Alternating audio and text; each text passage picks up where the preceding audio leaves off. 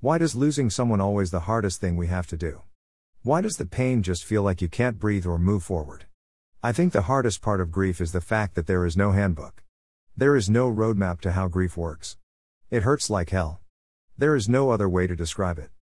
The hardest part is that we look for closure, but how do we find that when the person we love goes fast? Some as people have time to come to terms with death. However, nothing really prepares you for the death. It is is nothing we truly can prepare for. But when we have time, we can find closure in the fact that those we love are at peace. Sometimes things happen and we don't get the chance to say goodbye. Those can be the hardest ones that we have to face. It reminds us how fragile human life is and that we are not going to live forever. It is a scary thing losing those we love because sometimes we just don't know how to be alone. Of course, we are never truly alone as we have family and friends, but at some point they all expect you to move on. Moving on often feels like betrayal because you feel that you are going to forget those you love. It feels like you will lose everything you've ever had with them. Even though that's not the case, we find it hard to part with everything we have ever known. Grief comes in many forms, it's not just the loss of a loved one, it's the loss of everything that you shared with them.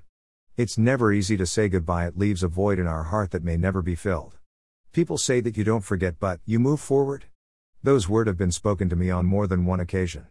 It took a long time to understand how true that saying. It is something I didn't want to accept at first. Because, moving on always felt like I was not going to remember the simple things like the sound of a voice or what they look like. I've learned now that isn't the case. But that comes with age. When you're 19 and you lose someone, it's the hardest thing in the world. You don't know how to handle all those feelings swirling around in your head. It causes you to shut down and you want to find other ways to deal with those feelings. You look for outlets, whether they be healthy or unhealthy, never really is the point. Often it's the unhealthy ones we find ourselves drained to because we want to just be numb and avoid dealing with the grief as it comes. However, as we grow and learn, our perspective changes. It's not the way things used to be. You learn to handle those thoughts and emotions in a better way. It's not as scary as it once was to face your grief because you've learned a few things along the way. Grief is a process and unfortunately a part of life. We can't escape it. We have to learn and grow.